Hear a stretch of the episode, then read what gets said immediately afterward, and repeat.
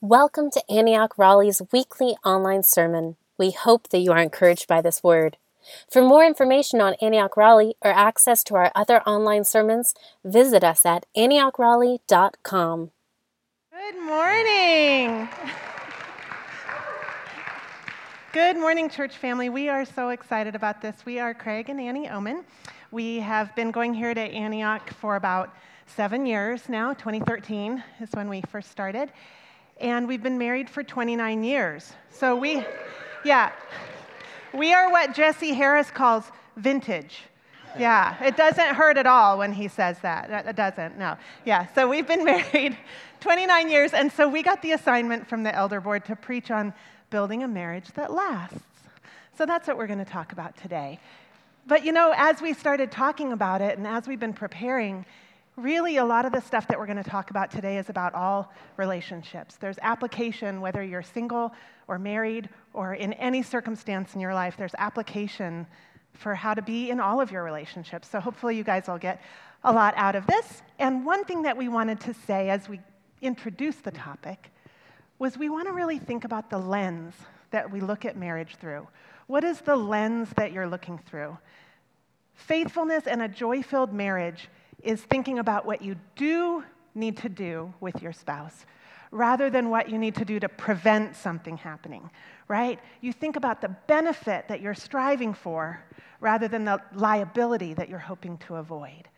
So as we get ready to talk about it today, we want you to be thinking about that lens. Are you looking at your marriage through the lens of the prize that the Lord has given you, the benefit that he has for you, or are you looking at it as a job? You've got a good metaphor for this. Yeah, here we are on farmland, and you know there's cattle grazing out there sometimes, and sometimes, of course, the wind blows in such a way that you can tell that they're there. Indeed, indeed. That's not my metaphor, though. My metaphor is... Get ready, just get ready. My metaphor is that there's two ways to keep those cattle on the land. There's fences, and there's wells. There's the grain bin that they eat out of, the trough that they drink out of, and there's also the fences, and you need both. But in terms of what keeps a marriage healthy and long-lasting, our emphasis this morning is to emphasize that it's not just the fences that keep us in a marriage. They do. And that's kind of the negative definition of faithfulness, what you don't do, where you don't go, who you don't, hang out with, that you don't belong with. That's extremely important, and the Bible has plenty to say about that, and I affirm that utterly. The thing about it is that it's such a great thing to have a great place to be together so that you don't even want to. You have the wells that keep you together and keep you always coming to the wonders of what God has brought to you in marriage. And so that's the main idea of that. And so if you think back to those of you who are married, when you said your wedding vows, they're really sweet, aren't they? A lot of times the tears at weddings start to flow about then, which is really awkward for me because I'm often the one officiating them, and I start to cry. So yes, a few of you, a couple of you know that I've done that, and but to have and to hold and to cherish. We think of those vows as so serious and solemn, and indeed they are, but who doesn't want to do those things with the love of your life, right? And so when you think about marriage, that's kind of where we're going. Our main idea all the way through is, what is it that brings us back to the center? And it's the joy of marriage, and it's not a complicated point, but it's one that gets lost so easily somehow, and we're trying to push against that. In our own marriage, and to help you do that as well. So thinking about vows, to have, to hold, those are good things, right? Those are benefits. Craig and I still joke about the fact that 29 years in, at night, I'm still like, I'm so happy you don't have to go home. This is so great. I'm so excited that I get to crawl into bed and hold you. Like, that's a gift. That's a benefit that we still...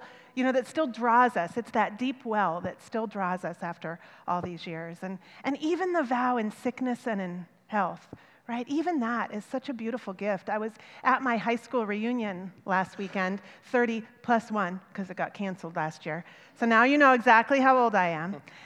And I was speaking to one of my dear friends, Chrissy, and she has just gone through a tremendous bout with cancer. She had two different kinds of cancer, and it was a really deeply painful struggle that she went through, and she went through it in the midst of COVID. So you can imagine how hard that was and how isolating that was. But the look on her face, this radiant joy on her face, as she talked about Dave, her husband, and how he cared for her, and how he protected her, and how he provided for her. It was so beautiful to see that look on her face. And then later, I was chatting with Dave, and I'm like, man, you are a hero. You are just a hero. And he looked over at Chrissy, again, this just radiance, and he said, who wouldn't want to love and care for Chrissy? You know, it was just such a neat thing. So I just was overwhelmed by that notion that it's our vows that we commit to and we promise and they're serious, and yet it's those same sweet vows that draw us, like coming to a well for refreshment. Yeah, so as we get ready to dive into, we're going to look at four scriptures, and we're going to talk about their application in marriage. Think about the lens that you're looking through. Do you have the right eyes to see and perceive what God is doing and respond by cooperating with what God is doing? Are you thinking about the benefit and joy of the relationship or the risk and liability of it? Here's four things we want you to come away with, just four. They're all kind of the same thing. And our sweet youngest Miles has them up on the screen. Yeah. Shout out to Miles. Yeah. Good job, Miles. He's awesome. The first is, it is precious to win one another, especially to win one another back, which sort of presupposes that there can be some loss there, but you win each other back. Number two, what God has joined together is too good to separate. What God has joined together is too good to separate. And the third one is, marriage is a treasure worth sacrificing for. So it's not even all that much of a sacrifice, if you think about it that way. And the fourth one is, there is great value in rejoicing in your spouse's victories. That's all you, baby. Oh, yeah, it's me. All right, our first scripture is Matthew 18, 15 through 22. So let me read that for us. If your brother or sister sins, go and point out their fault just between the two of you. If they listen to you, you have won them over. But if they will not listen, take one or two others along so that every matter may be established by the testimony of two or three witnesses. And if they still refuse to listen, tell it to the church. And if they refuse to listen, even to the church, treat them as you would a pagan or a tax collector. Truly I tell you, whatever you bind on earth will be bound in heaven, and whatever you loose on earth will be loosed in heaven. Again, truly I tell you that if two of you on earth agree about anything they ask for, it will be done for them by my Father in heaven. For where two or three are gathered in my name, there am I with them. And then Peter. Peter. Peter came to Jesus and asked, Lord, how many times shall I forgive my brother or sister who sins against me? Up to 7 times? Jesus answered, I tell you, not 7 times, but 77 times. Oh, boy. Well... Not all of that's about marriage, as you probably understood, but is forgiveness part of marriage? Yes, it is, indeed. So the best way to think about it is to win back your, well, not brother and sister, but your husband or wife. So that's the idea, is you're winning back someone, and that's, if you think of forgiveness in those terms, it will change how you do it, which is part of the idea that Jesus is bringing out here as well. So Peter contemplates putting a limit on the number of times you have to forgive someone. And then Jesus replies, how about 7 times, 77 times? And by the way, if you're counting, you're not forgiving. So even though you guys can do the math, what is it, 490? I mean, think about having to count all that. That's, no. So. And that's each person, so that's just a lot of forgiving. It is a lot, yeah.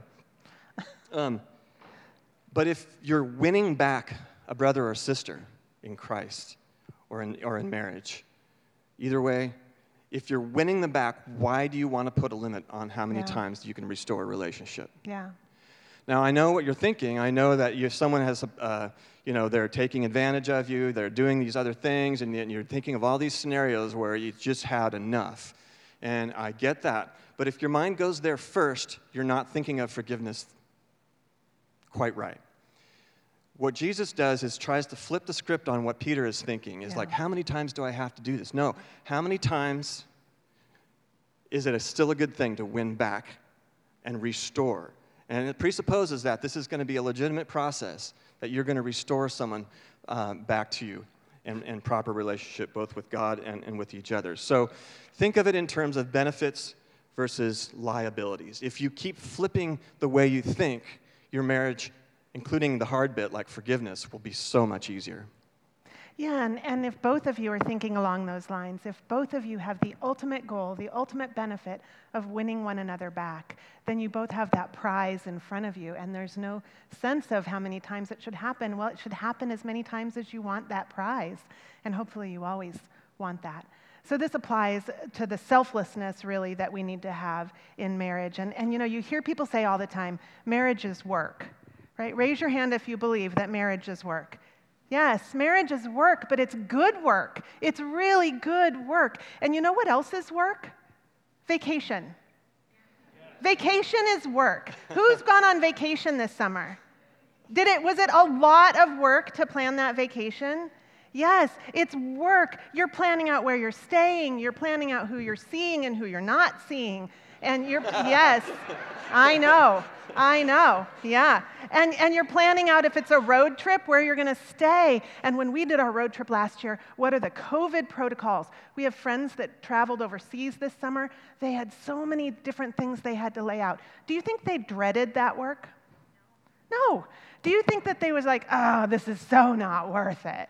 Do you think there was that? No, they didn't. The prize ahead of them was this joyous time with their family, this wonderful memory that they were about to create. So yeah, marriage is work. It's a lot of work, but it's good work for a great prize. Yeah, so that brings us to our second chapter.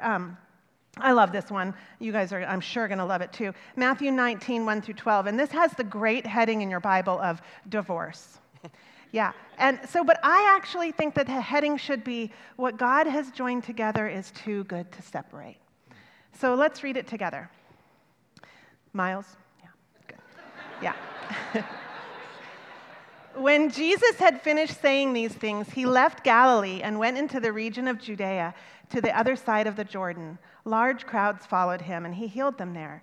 Some Pharisees came to him to test him, and they asked, is it lawful for a man to divorce his wife for any and every reason? Haven't you read, he replied, that at the beginning the Creator made them male and female, and said, for this reason a man will leave his father and mother and be united to his wife, and the two will become one flesh. So they are no longer two, but one flesh. Therefore, what God has joined together, let no one separate. Why then, they asked, did Moses command that a man give his wife a certificate of divorce and send her away? Jesus replied, Moses permitted you to divorce your wives because your hearts were hard, but it was not this way from the beginning. I tell you that anyone who divorces his wife except for sexual immorality and marries another woman commits adultery. The disciples said to him, if this is the situation between a husband and wife, it's better not to marry.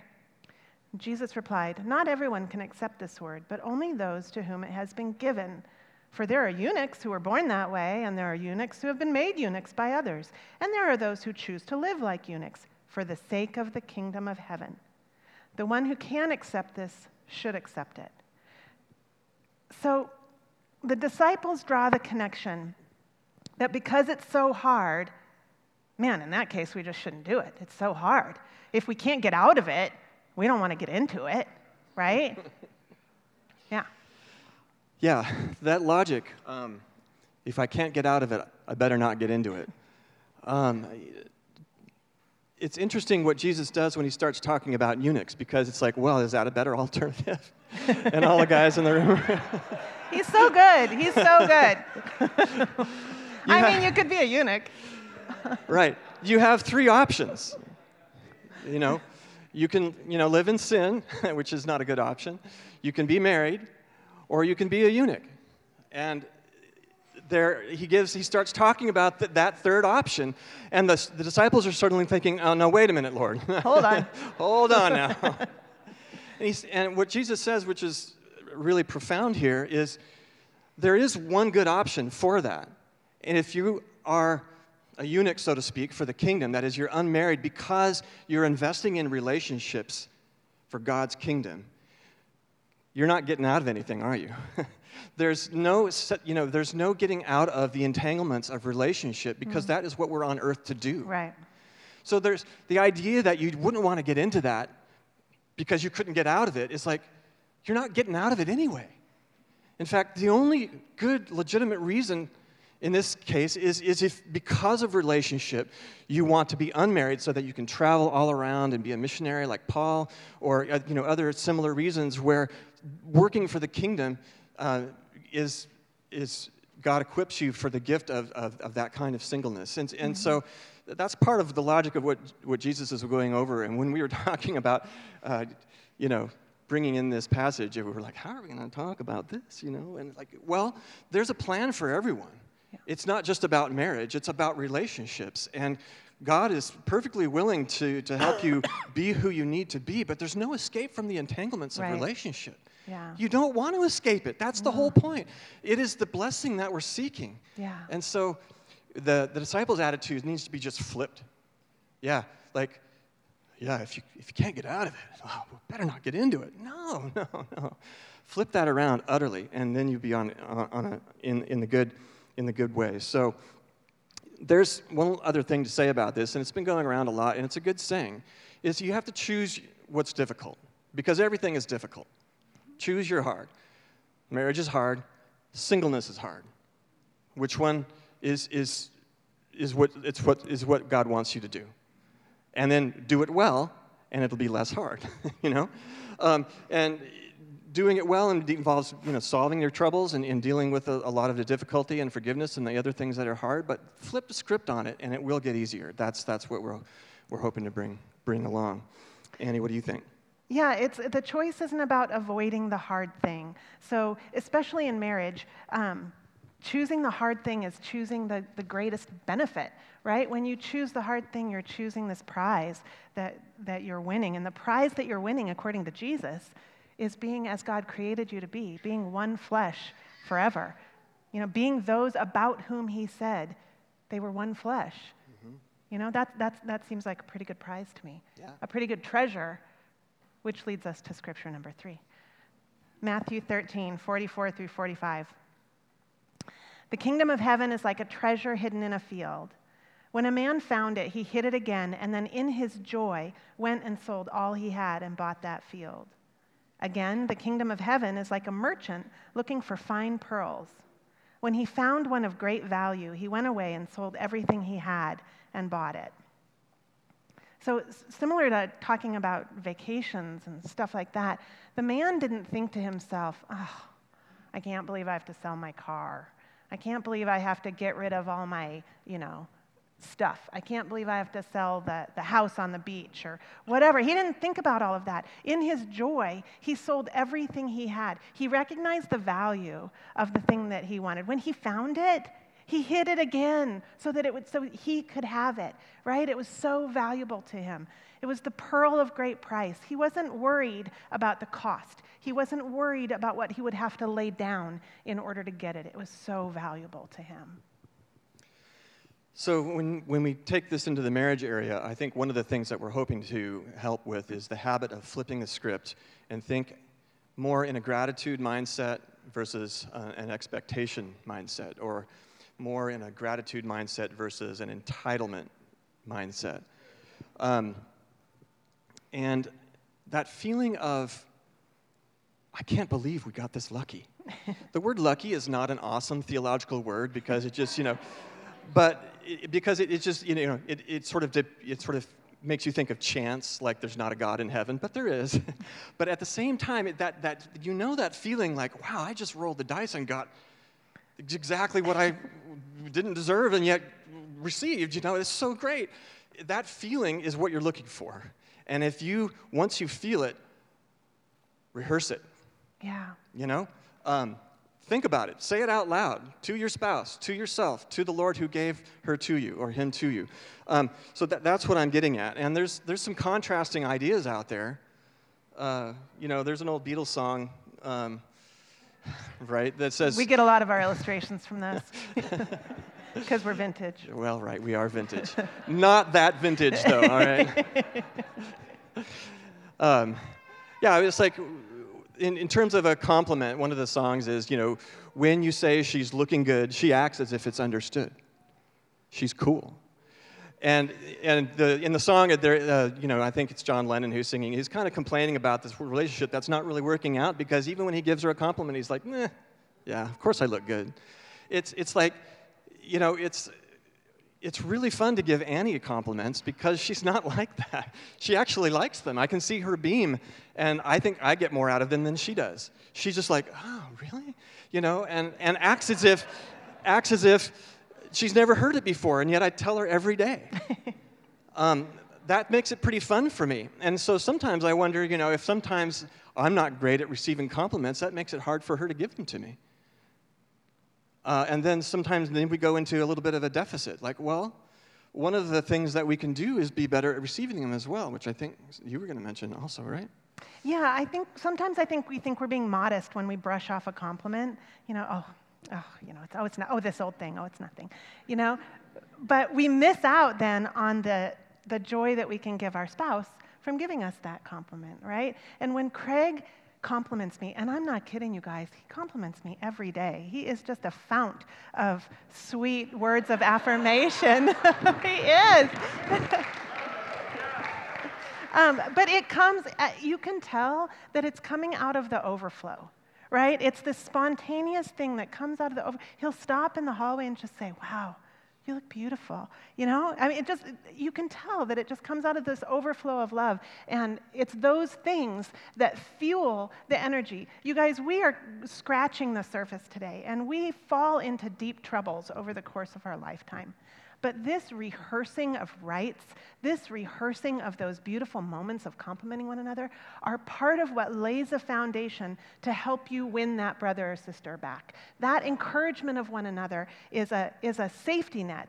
So I wanted to tell you about an early compliment that I got from Craig, and I'm telling you about this because I think about it all the time. And it was almost 30 years ago that he said this to me, and I rehearsed this compliment all the time. So we lived in San Francisco at the time, and we were going to church in the city. We had this wonderful pastor, and he hosted a young marrieds group at his house. So it was like our life group, and we were there, and we were sitting in a circle, and he started off by saying he wanted each of us to give a compliment to our spouse, right? So everybody was going around. We were one of the last ones, and I remember His sons and their wives also went to the church. So he gets to one of his sons, and he says to his wife, and they had 5 children by this point. We were young married, but they were real fast. So they'd had 5 children by this point, and he's like, I love Cynthia because she has childbearing hips, you know? And like, it was pretty funny, right? Everybody laughed. If you knew him, you would just, it was hilarious. And then it comes to Craig, and he looks at me, and he says to the whole group, Annie brings honor to our family.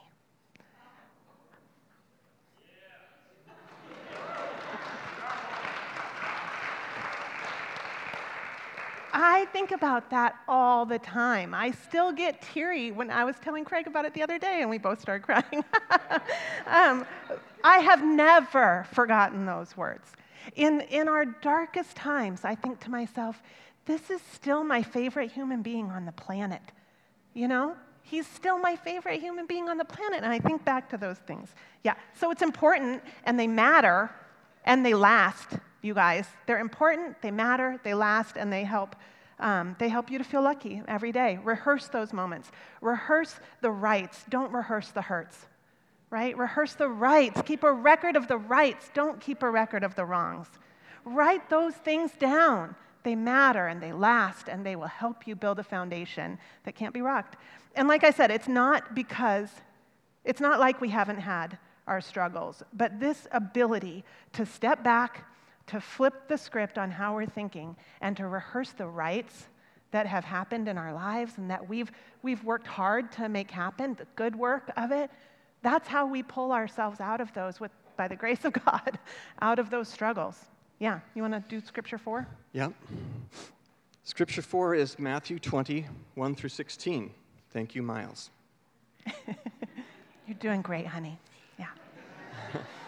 This is about the Lord's generosity and how unfair it is.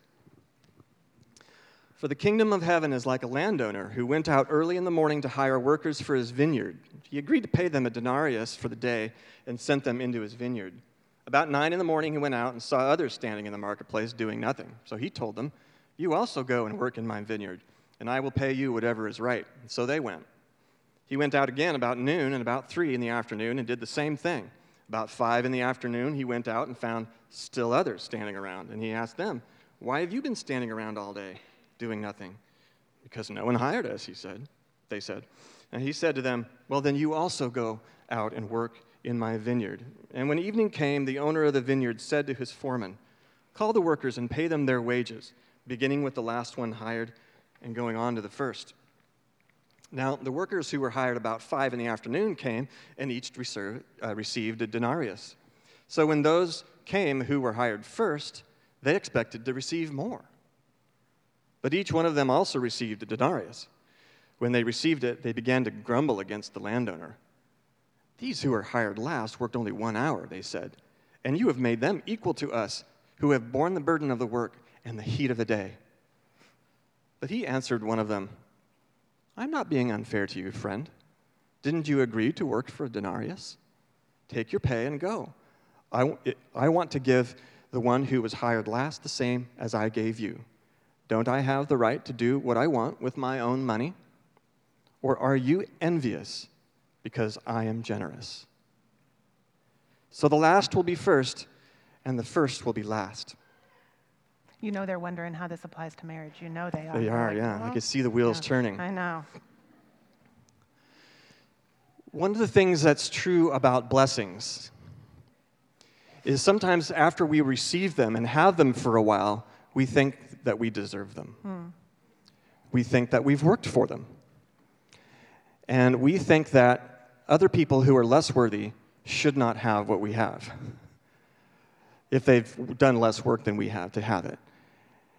And that whole mindset, again, we're asking you and helping you and trying to get into our heads here how to flip the script to get out of thinking of ourselves as deserving. Mm-hmm. Think of yourself as blessed. Mm-hmm. I used the word a while ago, lucky.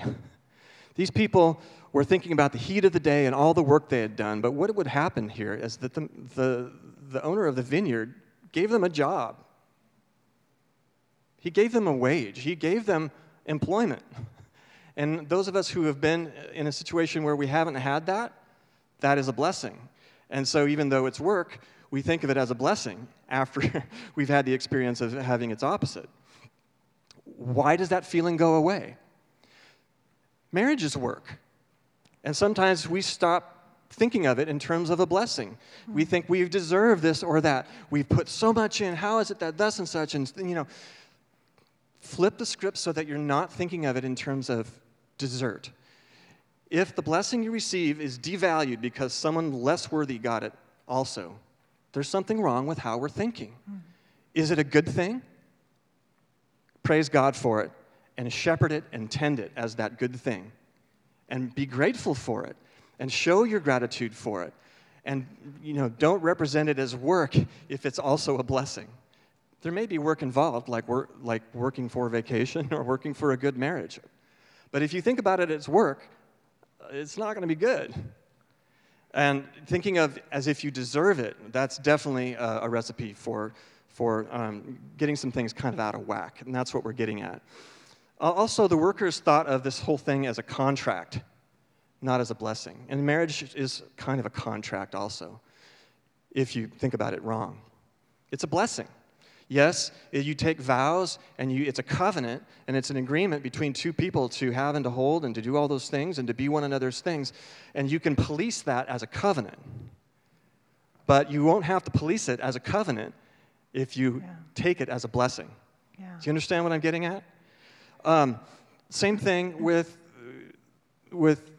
I don't know. I wanted to say this because when we were preparing this message, I almost didn't want to give it because it kind of feels like we're coming across as really awesome people because we're married, and I don't feel that at all. I don't. We're criers. We're criers, guys. We're criers. Yeah. what I feel like is that God has blessed us. Yeah. And the only thing that we've done right in our marriage is feeling that. Yeah. It's not so much that we've worked and done all these great things. It's that we took it as a blessing and that we've never forgotten that it is only that every day of our lives. Yeah. And, that's not really me. It is you, because you're awesome. But I think that, we just wanted to encourage you guys, because you might be sitting there thinking, well, what have we done wrong? It's not about that at all, right? It's about receiving the gift that God has given you. It's about flipping the script, flipping the way, putting on a different lens so that you see the prize ahead of you as a gift. Yeah. I think a lot of times in marriage, we get our noses bent out of shape if the other spouse is honored and we're not, or if they get a blessing that we don't get. And that's something that, Craig and I have described our life as seasons, different seasons for different people to do different things. And marriage isn't fair. It's not fair. You guys aren't going to have the same things at the same time. And, people ask me all the time, well, don't you think it's kind of unfair that Craig gets to go and do a PhD and you have to work? And I'm like, this is what he was born for. Like, this is what God has called him to do. And the joy for me of seeing him do what God has called him to do, what he has poured into him throughout his whole 30-some years of ministry and is now doing, that's a gift to me. And then on the flip side, earlier this summer, in May, I think, I got a call from a pastor friend of ours, and he's a dear, dear friend, and we've dreamed over the years of doing ministry together and talked over that and prayed over that. We've served with them for years and years back in the Pacific Northwest, and he called and asked me to consider moving back there and being their executive pastor. And so I said this to Craig, and it's really interesting. He's such a good man. I watched the whole transition happen across his face. Hey, wait a second. I'm the pastor. But then he didn't even, it was a blip. It was just a moment. And then all of a sudden he was like, that's amazing. He was so excited about that possibility. We are not moving. It was a no from the Lord, and that was a good confirmation for all of us. But it was a really good example and a really important moment for us to realize there's different times that each of us has the opportunity to be elevated or to get a blessing that maybe the other one doesn't get. Yeah, and when that happened, she was starting to say, I'm not equipped for this, and she started kind of talking herself down, and it was a pleasure for me, a privilege that I got to say, no, actually, you've done this, and you think these ways, and you've been in the ministry in these ways, and it all makes sense, and I got a chance to boost her up that way, and if we were thinking of it in terms of fair play or some weird competition, you just don't do that, and the world does that a ton. We have an opposite spirit, and we model that as a people of God, where we're celebrating other people's elevation. And in fact, Anne is quite an accomplished career woman, and I'm proud of that. I think that's so awesome because all these people come up and say, we just love Annie. She's so great. And you know what happens to me when they tell me that? It's like, and she chose me. Right? Right? So the higher they lift her up, I'm higher still. And the same thing, right? Everyone loves Annie. They don't always love me. Oh, that's not true. I'm fine with that. Because I can tell you stories. Insofar as I am honored, and she gets elevated even more. So it's just, that's where the least is the greatest, and the greatest is the least. The first is the last is the first. One of the things that makes greatness in the kingdom of God is the one who serves the most. Yeah. There's still greatness and least, but it's flipped in terms of how it's defined, and the one who elevates other people the most is the greatest. Isn't that cool? So that's what we want to do, in marriage, and I think bringing all that stuff together helps with that quite a bit. So here's our conclusion. We want you to see the value of putting on a different kind of lens. Just flip the script. That's what we're asking you to do. Viewing your marriage as a good gift from the Lord. Again, the theological word lucky is not an awesome word, but think of it in a way like that. You're blessed, undeserving. Yeah. So cherish it and tend it as that precious thing that you want to be worthy of, but you have no expectation of it. You just, yeah, right. So one of the things that we're helping us do is not thinking of this flipping the script idea as a pep talk. It's not just a Pollyanna thing where you put a positive spin on it and then that'll be the whole trick. That is not the whole trick. The whole trick actually is to honor God, be grateful, be thankful to Him all the time. That is your number one goal for mental health and marital health. Be thankful for your spouse, verbally, and in your thoughts as well. And so it's not a pep talk. It's actually a habit that you want to build into your daily, hourly, minutely thinking.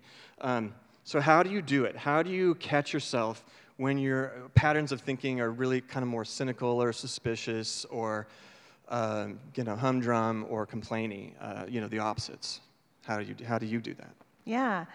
So an example that's always been really helpful to me, we have some dear, dear friends, and the wife has gone on to be with the Lord, but they were mentors of ours in our early marriage, and they were missionaries in Brazil.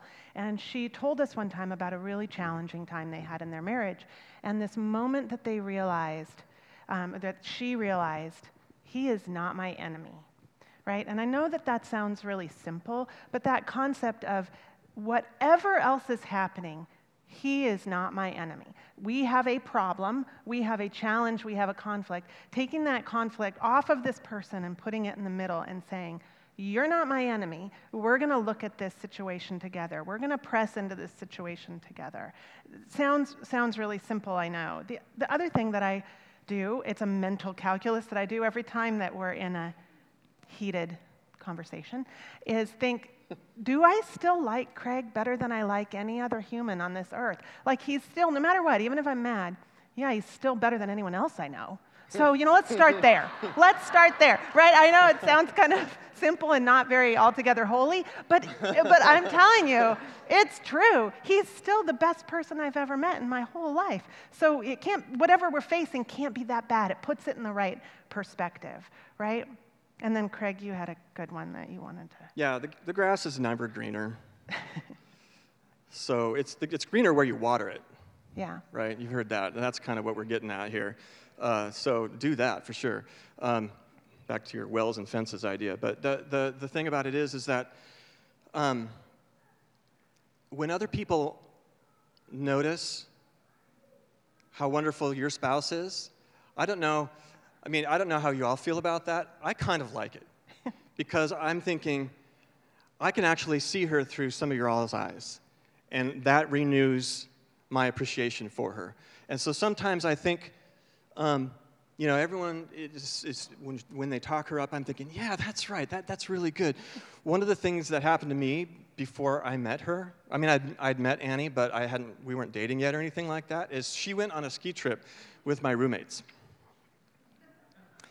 And then they came back, and they had all these pictures, and it was a beautiful day, and, we enjoy skiing, and I enjoy skiing, and I wasn't able to go on that trip. And there she was, and I hadn't really noticed or thought much about her, but there she was, and she was in her ski outfit, and it was clear that she was a pro skier. I could just tell. Even though it was a still photo, it wasn't an action shot or anything. I could just tell, and I'm thinking, I really wish I'd gone on that trip.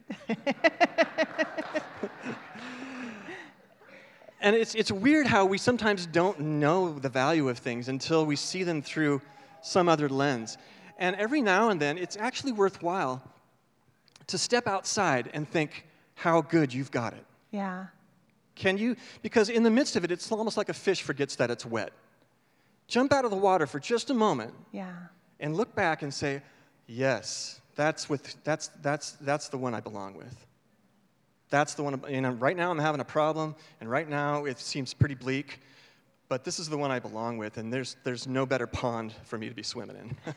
So this is, I'm going to go right on back to this as the good thing, and we're going to work it out. So these little tricks that we have, you just do them. You get used to them. They're hard even to describe because they don't make any sense, but you get a way of doing that, and it's really important that we do. Hold on one second. Miles, will you put those 4 points back up on the screen? Yeah, just so that they have them in front of them while you close. Yeah. So we hope this encourages you. We feel really lucky, and that's kind of what we're saying. Just feel that way. Fan and fuel that feeling. Throw fuel on it at every chance that you get, and do it out loud. Praise God. Worship. Be grateful. Express your gratitude to your spouse, and feel it, especially, in fact, when you're not feeling it. Mm-hmm. That's when that perspective is super helpful. So as we close in prayer, I know a lot of us are probably looking through our marriage through a dark lens because it's hard, and disasters happen, and hard things happen, and patterns develop that take us into dark places. They really do. And I want to tell you that there's hope. There is, that you just, and part of what's going to happen is, in addition to praying for God's miraculous work in your lives, is also this changing of patterns of how we're each thinking. And you're going to have to do it yourself sometimes, because you can't always make a pact with your partner to also do the same thing. So if you do it, then I'll do it. Sometimes you have to do it, unilaterally. But it's worth it. It's worth it. It's better to do that than to go some other way with this. And I just want to encourage you that God can pick you up and take you there. He can, and He has, and He will. So as we close, we'll have life group leaders, elders, and other people come up. And if you've got something to celebrate with gratitude, you can do that in prayer. Or if you're looking through things through a dark lens, come and pray about that as well. And we'd be more than happy to talk with you about that also. Yeah, so let's all stand, and if we could have the life group leaders and the elders come up, we'll close in prayer. Want me to pray? Yeah. Okay. Lord God, thank you for this, the fact that you've given us marriage, that is a good gift from creation. And Lord, we pray that we will treat it as such. We pray, Lord, for those who are struggling. We pray that you would lift and lift and lift and lift and just show them the shining light of hope that's ahead. However long the road may be, maybe it's not even that long. God, I pray that you would show it to them. Father, too, we also ask that the gratitude meter in this room will just go off the charts, because you have blessed us beyond our ability to fathom it. And I think sometimes all we do is forget. Remind us, God. Give us reasons to praise you and thank you for all that you've done. We pray these things in your Son's name. Amen.